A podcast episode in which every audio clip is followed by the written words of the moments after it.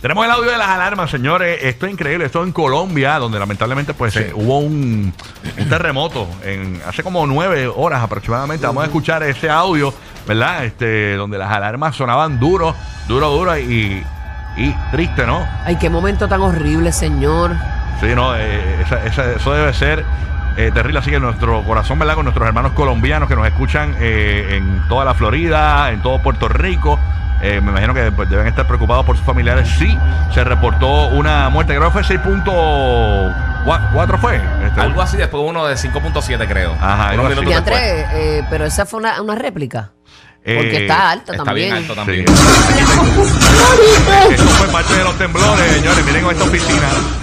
Eh, ve, Esto fue, fue bastante fuerte. 6.3 de magnitud.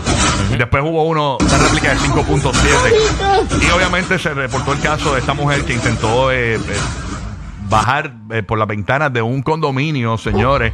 Y, y la gente, pues ahí lo estamos viendo el video, ya está tratando de bajar, asustada por lo del terremoto.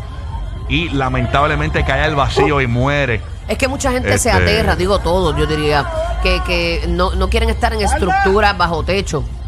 Y ella, pues, en vez de irse corriendo quizás por las escaleras que pudo haberlo hecho, no sabemos por qué no lo hizo, se aterró y se tiró por el balcón Es que- tratando de escapar y se resbaló, bendito. Hay gente que le tiene mucho, mucho terror a esto de los temblores.